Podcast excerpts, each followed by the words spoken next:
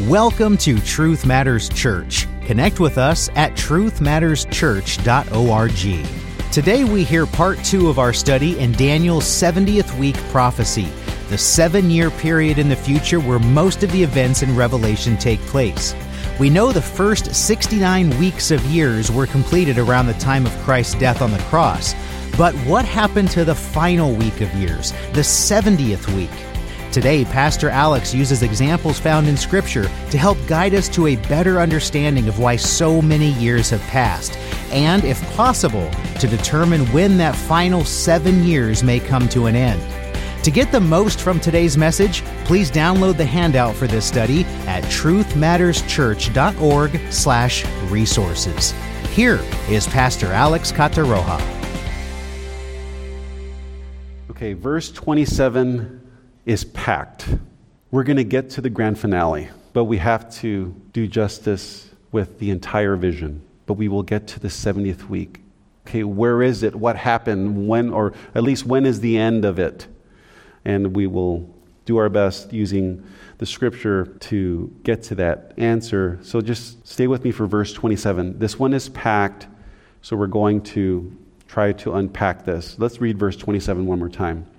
And he will make a firm covenant with the many for one week, but in the middle of the week he will put a stop to sacrifice and grain offering, and on the wing of abominations will come one who makes desolate, even until a complete destruction, one that is decreed, is poured out on the one who makes desolate.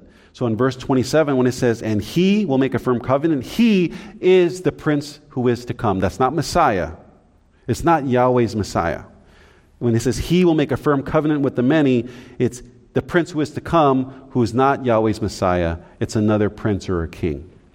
And he's going to make a firm covenant with the many. We're going to look at that. And it says for one week, we'll look at that. And in the middle of the week, we'll look at that. He's going to put a stop to sacrifice and grain offering. We'll look at that. On the wing of abominations, we'll look at that. And we'll come one. We'll look at that. And then we'll put it all together. But we have to look at it in part so that we can see the whole. So let's look at make a firm covenant with the many. So make a firm covenant is the Gabar Berith, which means to prevail and become mighty through a treaty, an alliance, or an agreement. So when it says, we'll make a firm covenant, this prince who is to come, not Yahweh's Messiah, this other prince, he's going to prevail and become great and mighty through a treaty, through an alliance, and through an agreement. And it says Daniel alludes, and we're not going to get to chapters 11, uh, 10, 11, and 12, but when we get to the study of the book of Revelation and it takes us there, then we'll go there. Um, but as I mentioned, this is our last study of the book of Daniel. But Daniel does allude to a holy covenant in chapter 11. And that holy covenant in chapter 11, it includes, it says, the king of the south. And that, just letting you know, that's ancient Ethiopia or present day Egypt or Libya. And the king of the north, which is ancient Assyria or present day Israel and Lebanon.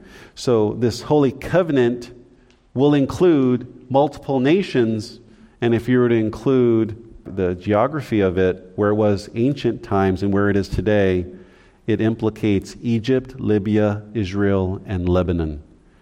So, whoever this prince who is to come and is going to make a treaty will at least include those nations. I do want to say when it says he will make a firm covenant with the many, and it talks about the holy covenant in Daniel 11. And just, you know, I've listened to Daniel over and over, probably a few dozen times. And I wouldn't have gleaned this had it not been just continued to be bombarded and, and pounded into me, if you will. But know that the holy covenant that is spoken of in Daniel 11 is not the holy covenant between Yahweh and the people of Israel. There's another covenant that's going to be entered by neighboring nations. So don't confuse, when you see holy covenant, don't assume that that is referring to the holy covenant between Yahweh and Israel. It is not. And had it, had it not been completely just been saturated in Daniel all those times, I probably would have missed that. But don't make that assumption. So now let's look at, but it says, but in the middle of the week. The prince who is to come, who became great and mighty through this holy covenant, this prophecy says he renegated on that covenant in the middle of the week, which would be the three and a half year mark. Remember, when we talk about, we're talking about prophecy here, a week is seven years. So, in the middle of this seven year period, then this prince who is to come will renegade on that covenant that was entered with, with multiple nations, including Israel, at the three and a half year mark. And it says, He, it's still speaking about this prince who is to come, not Yahweh's Messiah. It says, will put a stop to sacrifice and grain offering. So during the middle of that week, the prince who is to come, it says, will put a stop, will Shabbath. He's going to, let me use a familiar term, cease and desist. We hear that term, especially with some businesses who might be breaking the law or some sort of regulation. They issue a cease and desist. You must stop now. So, on this three and a half year point, there's going to be this cease and desist from this prince who is to come. And it says, sacrifice, he'll put a stop to sacrifice and grain offering. That's the Sebak Mincha. And it means, it describes partaking in an animal sacrifice and tribute. And I do want to make a comment here. Our English translation that says, He will put a stop to sacrifice and grain offering. You know, I just want to say that grain was a subjective insertion. Grain is not necessarily in the text. Now, it could mean grain, but what happens is when you, especially when you get to the different translations and different committees, sometimes you bring your biases and insert it into the text. It doesn't make it a false truth, but just know that that grain was not necessarily in the original. It is the Sebak Mincha, and it refers to an animal sacrifice and tribute. And it could include just an animal sacrifice, and then and the and the offering could just be the blood of the offering as well. Doesn't necessarily mean that there's a full-on grain offering going on in addition to the blood and animal sacrifice. So I just want to call that out. But nonetheless, the telltale sign the, that the prince who is to come in this prophecy will become great through a holy covenant between multiple nations, including Israel. And in the middle of that covenant, he will issue a cease and desist order against animal sacrifices being performed. And are you ready to look at on the wing of abominations? The wing of abominations is the kanaf shikutz. Kanaf means it's the edge of one's wing or wingspan. So the kanaf, if someone's wings were out, it would be the edge of the wing. It could also mean the corner of a garment, depending on context, but it also can mean to overtake swiftly. Didn't we cover this in one of the studies and the four beasts? You know, the, the lion with eagle's wings, and even the, the, the leopard with four heads and four wings of a bird.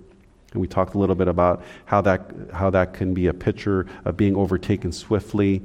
Uh, shikutz means a detestable thing, that which is blasphemous, an abomination, and idol. So here's a possible clue about this prince who is to come. The abomination that causes desolation could very well be an idol with eagle's wings, like the mercy seat. You're to see a picture of the mercy seat, you have the cherubim with their, ing, their wings kind of going forward over the mercy seat. So the abomination could very well be an idol with eagle's wings, kind of like the mercy seat or something, you know, yeah, some, something like it. And it's just something to keep in the back of our mind as we continue in our study of end times prophecy. And I do want to make a comment here on the phrase, will come one. Let me read that again. And he will make a firm covenant with the many for one week, but in the middle of the week he will put a stop to sacrifice and offering. And on the wing of abominations will come one who makes desolate, even until a complete destruction, one that is decreed, is poured out on the one who makes desolate. Here's what I want to caution us to. You know, when we read scripture, in this case, let's say verse 27, it's assumed that there's no time gap. Let's not assume which means it is assumed that the one who puts a stop to the sacrifice and grain offering, let's call him, you know, the prince who is to come. And on the wing of abominations will come one who makes desolate, let's call him the desolator. there is an assumption that we're talking about the same person the whole time. There's no time gap. I want to say, now, is that plausible? It's plausible that it could be talking about the same person, but I also want to tell you that it also could mean two different people. Meaning, the prince who is to come that's described in this prophecy is not the one who will come and make desolate, even until a complete destruction, when it is decreed, is poured out on the one who makes desolate. So I'm, I'm, just saying that because as we continue to study the book of Revelation, when you read a verse or you read a passage, don't assume that because it's in this verse, there's no time gap.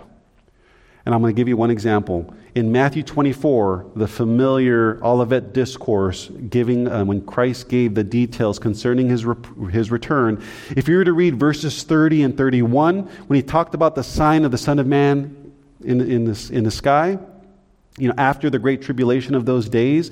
And then in verse 31, it says, Then he will send out his angels with a great trumpet, and that also has allusions uh, or talks about the rapture. When you read verse 30 and verse 31, it looks like it's happening all at once.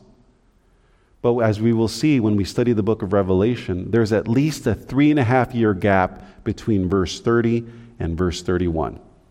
Between the sign in the, in the sky of the Son of Man and then the rapture. There's at least three and a half years in between. But yet, when you're reading Matthew 24, it just says it right after the other.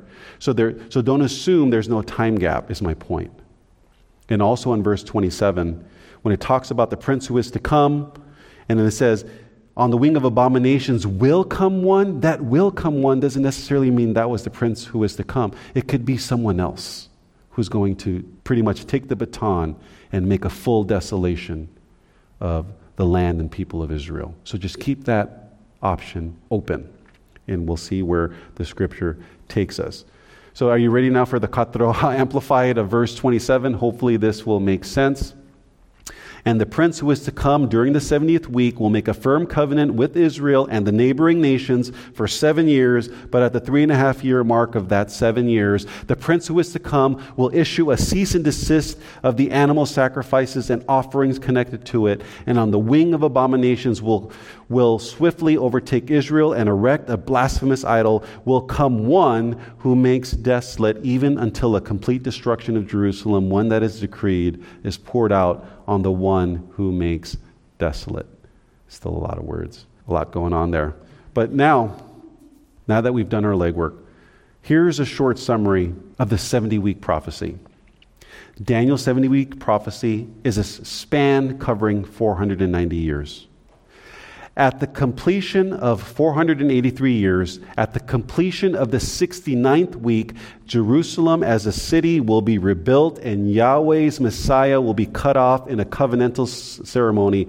And that takes us, as I mentioned, to Passover AD 30. So, when that Passover AD 30 was not the city of Jerusalem rebuilt and was not Yahweh's Messiah cut off in a covenantal ceremony. So the first two parts of the 69 week prophecy has been fulfilled. Passover AD 30. There's seven years left of punishment concerning the people of Israel.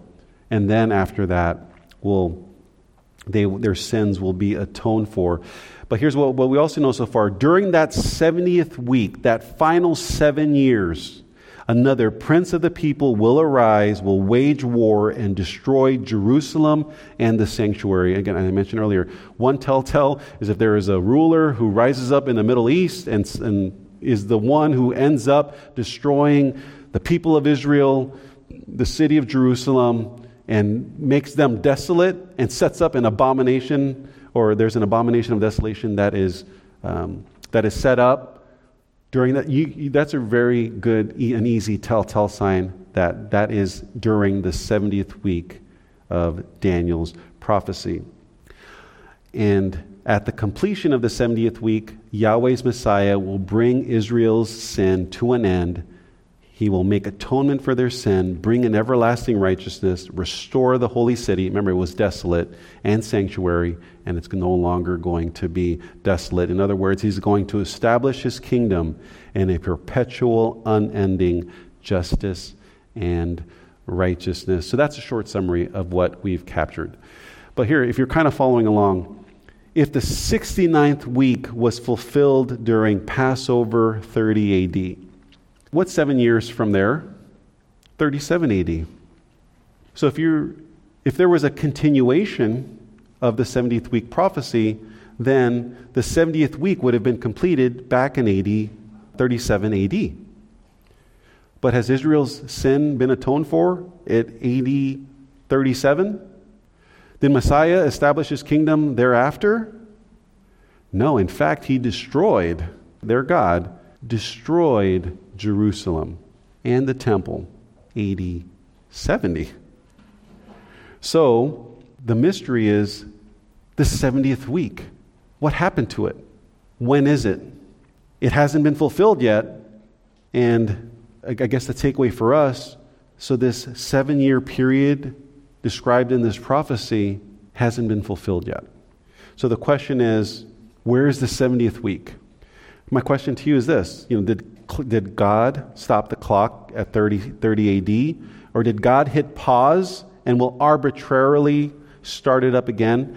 And I do want to make another acknowledgement here uh, for C.J. Lovick. In fact, this snip here is a pitch uh, is from you know his video that was published. It was a, about an hour long. Now I do want to say I don't necessarily agree with all of his eschatological points. However, in going through the material, because he used the scripture and took a principle from scripture, and I, and I said and I, I said this in past studies, if you're going to come at me with scripture and, and maybe either correct me with scripture or give me insight through Scripture, I'm all ears. If you're not coming with Scripture and you just want to say, no, Alex, X, Y, and Z, and just whatever that argument is, my ears close.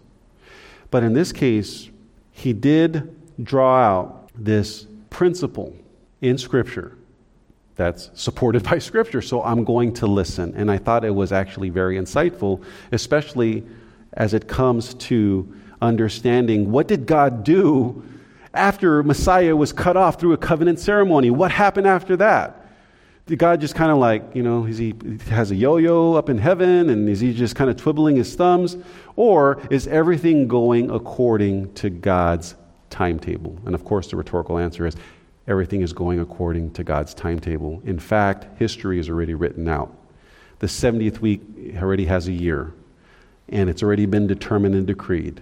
And um, the, just, like, just like our life has been determined by God, we can't live a, you know, a second more or, or second, a second too short. God determined our length of days. God also determined the existence of his creation, including the present heavens and earth. So what we're going to do is we're going to look at the we're going to look to scripture we're going to look at an example of when God determined the length of time to punish Israel. And remember, the 70 week prophecy, the 490 years, has nothing to do with the church. It has everything to do with the people of Israel.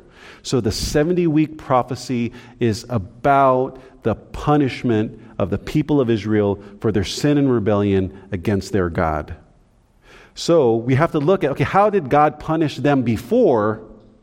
How did God calculate and determine the time? And that'll help us understand what happened after Messiah was cut off in that covenantal ceremony. Please try to stay with me in this. And there is one specific example in the book of Numbers, in Numbers 14. And here's the, the brief context. So God instructed Moses to send men to spy out the land, and after spying the land for 40 days, all except for Caleb, when they came back, they gave a bad report, and it stirred up the people of Israel, and they ended up grumbling against Moses and Aaron, and Moses interceded on their behalf, and then God responds with his verdict. He's saying, Okay, for those of you who spied out the land and didn't have faith in me, and you were afraid of the people who inhabited the land, you were faithless I'm going to show, and now you stirred up the people to speak against my spokespeople. I'm going to tell you what the verdict is for that action. So let's pick it up in verse 33. Your sons shall be shepherds for 40 years. So God's saying, okay, you're, because of your faithlessness, your sons shall be shepherded for 40 years in the wilderness, and they will suffer for your unfaithfulness until your corpse lie in the wilderness. How did he come up with 40 years? According to the number of days which you spied out the land, 40 days, for every day you shall bear guilt a year even 40 years, and you will know my opposition. I, the Lord, have spoken. Surely this I will do to all this evil congregation who are gathered against me in this wilderness. They shall be destroyed, and there they will die. So here's just kind of one prophetic truth principle. The spies spied out the land for 40 days and were faithless and ended up grumbling against God and against Moses and Aaron. God said, okay, because of your faithlessness, those 40 days, you will spend 40 years in the wilderness until all of your sons die out and not, will, and not allowed to be entered into the promised land. So here's a key a day for a year. A day for a year. For 40 days, they were faithless and rebelled. So for 40 years, they spent in the wilderness. One day of unbelief translate to one year of punishment. And I'm going to tie this into the 70 week prophecy. The faithless spy spied out the land for 40 days, and because of their unbelief, their bad report, and for stirring up the people of Israel, God in turn punished them for 40 years in the wilderness. Now, I also want to kind of say this. Just like the 70 week prophecy, there's a starting point and there's an ending point. There's a, pun- there's a time to punish and there's a time to forgive. And we even see that modeled by our Lord Himself. He laments, He pronounces judgment for the people, but He also intercedes for them at the same time. So let's look at this.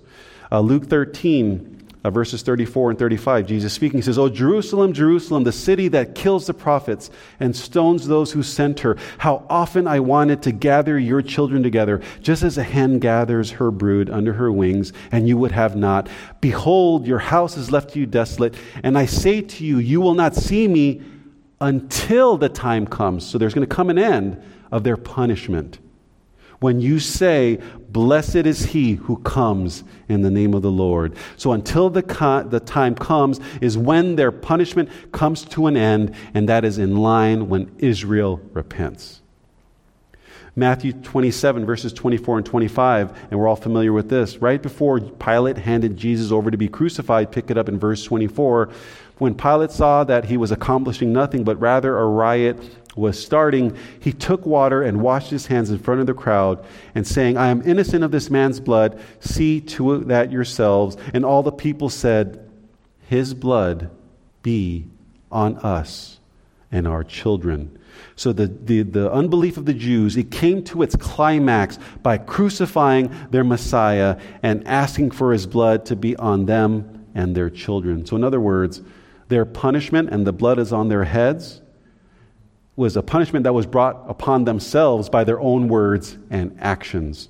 But what I want, what I want, what, I, what I'm trying to get at here, just know there's a starting point because of unbelief, and in the, in the case of the Jews, that unbelief climaxed to killing their Messiah and asking for blood beyond their head, and then the punishment ensues. But then we also know that there's going to come a time when that will end. So now let's look at this familiar verse, the compassion of Christ in Luke 24, as he hung on the cross in the middle of two thieves. But Jesus was saying, Father, forgive them. The people who asked for his blood and to be to have Jesus to be crucified and that his blood be on them and their children. Here is Jesus on the cross saying, Father, forgive them, for they do not know what they are doing. Let me ask you a rhetorical question. If the son asks the father something, will the father think about it? Say, oh, you know, son, let me see if you've been naughty or nice. Of course, whatever is asked of the son will be acted upon by the father. So if Jesus asked to forgive Israel's sin, he will forgive Israel's sin. And that is at the completion of their punishment, at the completion of this 70 weeks prophecy. So, going back, when what happened to the 70th week? Did God just stop the clock? Did he pause it and arbitrarily we'll start it up again? Here's, here's where I'm getting at. God did not just stop and pause the clock. God added time to their punishment. So after the 483 years were completed, when Messiah was cut off at the covenant ceremony, at 30 AD, God added time to their punishment. He didn't just say, okay, well, uh, when I feel like it, I'm going to come back and, and forgive him. He goes, no, you asked for the blood of my son on the head of you and your children. So instead of saving you at AD 37, I'm going to push it off and add to your punishment. That's why he hasn't come yet. So, how many years were added? Now, now stay with me. So, the 70th week is a seven year period and if you take seven years and you multiply it by 360, a prophetic year, and I'm going to mention this again later. When you go to the pre flood, a month is calculated as 30 days. And you can look at that just by looking at the account of Noah and the flood. Pre flood, a month is 30 days.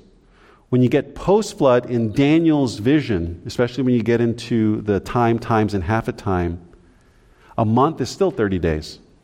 When you get to the book of Revelation, a month is 30 days. And there are 12 months. So 12 times 30, there's 360. This is pre flood, post flood, including the book of Revelation. So you take Genesis and Revelation, a prophetic year is 360 days. So we're trying to answer the question how much time did God add to the clock because they asked for their blood to be on their head and their children instead of embracing Messiah, killed him, how much time did they add before God will put an end to their punishment? You take that seven years period and you multiply it by 360 days, that's 2,520 days. Okay, remember going back to Numbers, for every day of sin and rebellion, corresponded to a year of punishment. So take the 2520 days and make it 2520 years. So Daniel's 70 week prophecy, here's where I'm getting at, and this is the grand finale. When they cut off, when Messiah was cut off through that covenant ceremony, and the Jews killed their Messiah, God added 2,520 years before bringing an end to their sin. After that 2520, then Israel's punishment will be completed. Their sin will be fully atoned for. Messiah will rescue them as they say, Blessed is he who comes in the name of the Lord. And then Messiah will establish his millennial kingdom. Also, just know this the last seven years of, uh, or the seven years of the 70th week prophecy, at the completion of that, it doesn't end right away. There's still at least 45 days. And we'll get into some of those details. But the end point of the 70 week punishment by adding 2520 to AD 30 will let us know when the 70th week will be. So, it kind of tells us when's the end of the world, right? If we know when the, the, the 70th week of Daniel ends or is completed, then we know that the end, there's probably no more than two months after that, then Messiah will come. So, I want to make a disclaimer. I'm not trying to I'm not, I'm not date setting. I'm not claiming divine inspiration. I want to have some fun with this. So please don't sell everything and and just this is this is really for us. This is really for us to have fun. I'm guessing what year the end the world might end. I mean, that's pretty cool, right? This is the grand finale. Because wait, doesn't the scripture tell us that we are in the last days? Well, that was 2000 years ago. I mean, how many last how many days are in these last days? And it says that he is coming soon is the call of the book of Revelation. Well, I'm telling you, after this, it's, it's pretty darn soon. So we're just going to try to gauge when history will end and restart in this millennial kingdom. So I just want to put a disclaimer. We're going to have fun with this, okay? Here are some kind of some table setters.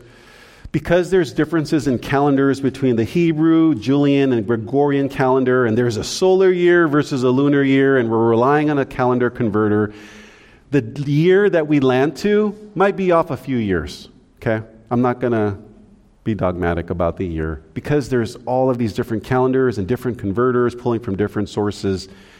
Your, your, your information is only as good as the source. But it shouldn't be too far off, maybe a few years, plus or minus, give or take.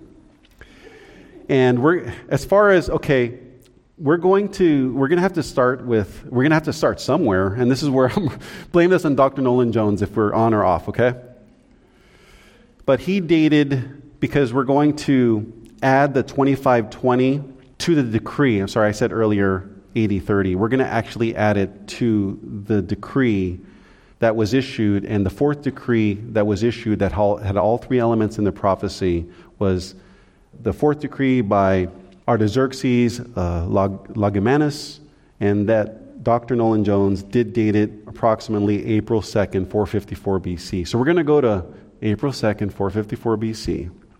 And we're going to add to the prophecy 2,520 years. We're going to be, as I mentioned, using a biblical month. A biblical month is 30 days, a biblical year is 360. And then just to support this, time times and half a time, as we all know, is three and a half years or 1,260 days. It's three and a half times 360. Or when they say 42 months, it's 1,260 days or it's 42 times 30. And this is consistent with the pre flood, post flood, and Revelation. Then we're going to multiply the years by days. So, what I'm going to do is I'm going to take the 2,520 years because we're trying to get as close as possible, we're going to convert it to days. And when we convert 2,520 years by 360 days, that's 907,200 days. And we're going to add that to the prophecy. And that should take us to an idea of when the 70th week will be completed and us being on the cusp of Christ's second coming. So, did you get all that? Listen to this again and again and again. We're almost there. If you were to take April 2nd, 454 BC, and you were to add 907,200 days from there, that was added to the punishment of Israel for their sin and rebellion and for killing Messiah, that takes us to January 24th, 2031. 10 years. Give or take a few years. Maybe we might go to 2034, 2035. This guess is only as good as the resource. So if the April 2nd, 454 BC is not the best, but just know the principle. Whenever the starting point of Daniel's 70 week prophecy began, when that clock started, go back to that and add 907,200 days. Because we're taking the principle from the book of Numbers a day for a year principle. This isn't something that was just pulled out of thin air.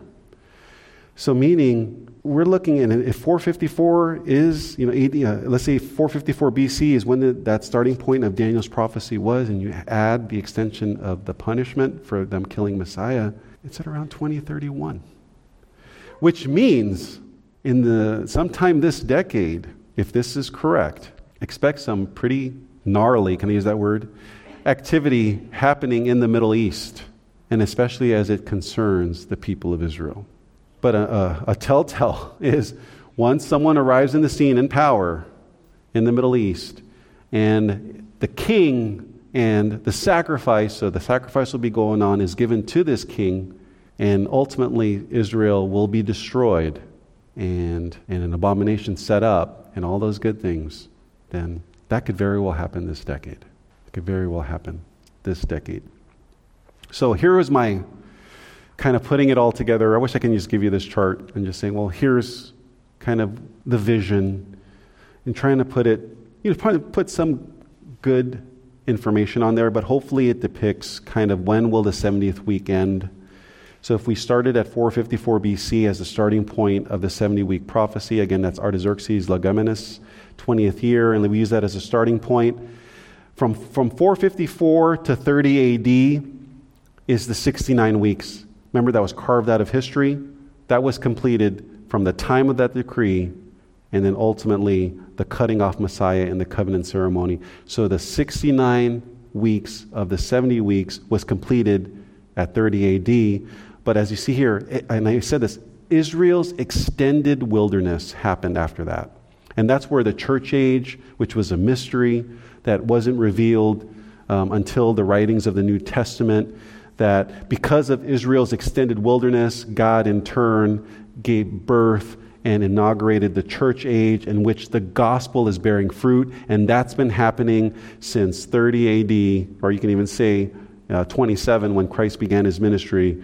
From then on, the gospel began bearing fruit since 30 AD. But in that 70th week, towards the latter part of this timeline, it says, A king will arise, wage war, and destroy Jerusalem and its sanctuary, make desolate. And at the completion of that 70th week, and that takes us to about 2031, if, this, if the calculations are correct, punishment will be ended. Israel repents, Messiah atones for their sin, and ushers in everlasting righteousness then the Messiah's kingdom can come on earth. And from 454 to 20, 454 BC to 2031, it was, there was 25, 20 years or 907,200 days was added to Israel's punishment for their unbelief and killing Messiah. Now, if you're asking me, why did you start at 454 BC and not at 30 AD? Again, if you look at the Numbers 14 uh, account, that we went through earlier uh, for the 40 days that the spies went to spy out the land, and God in turn punished them for 40, day, uh, for 40 years. The 40 years in the wilderness started from the time they left Egypt in the Exodus. So, the 454 BC, you can say that because it had all of the elements to restore and rebuild Jerusalem, the exile for them to go back to Jerusalem began, which is why that was the starting point of adding to the clock. So, all that is to say, Daniel's 70th week, it's not something that's arbitrary. It's something that God in his timetable, he just pushed it back. So instead of saving them in 37 AD, he instead pushed that out and added to their punishment. And instead, he actually destroyed them in AD 70. But then, because he has to bring their punishment to an end, he brought them back to their land in 1948. And they were reborn as a nation, and they've been there ever since, albeit with all the, the wars and calamity and what have you. But at the end of those 490 years, taking into account all that, then the 70 week prophecy has come to a completion. And by that time, obviously, the Great Tribulation already happened. That's not included here. You know, the church does have a part in history, and there is this great tribulation, and that is centered around the time of Israel's destruction as it pertains to the people of Israel. So there's a lot more that's going to happen, but this is really an oversimplified kind of graph of Daniel's 70 week prophecy.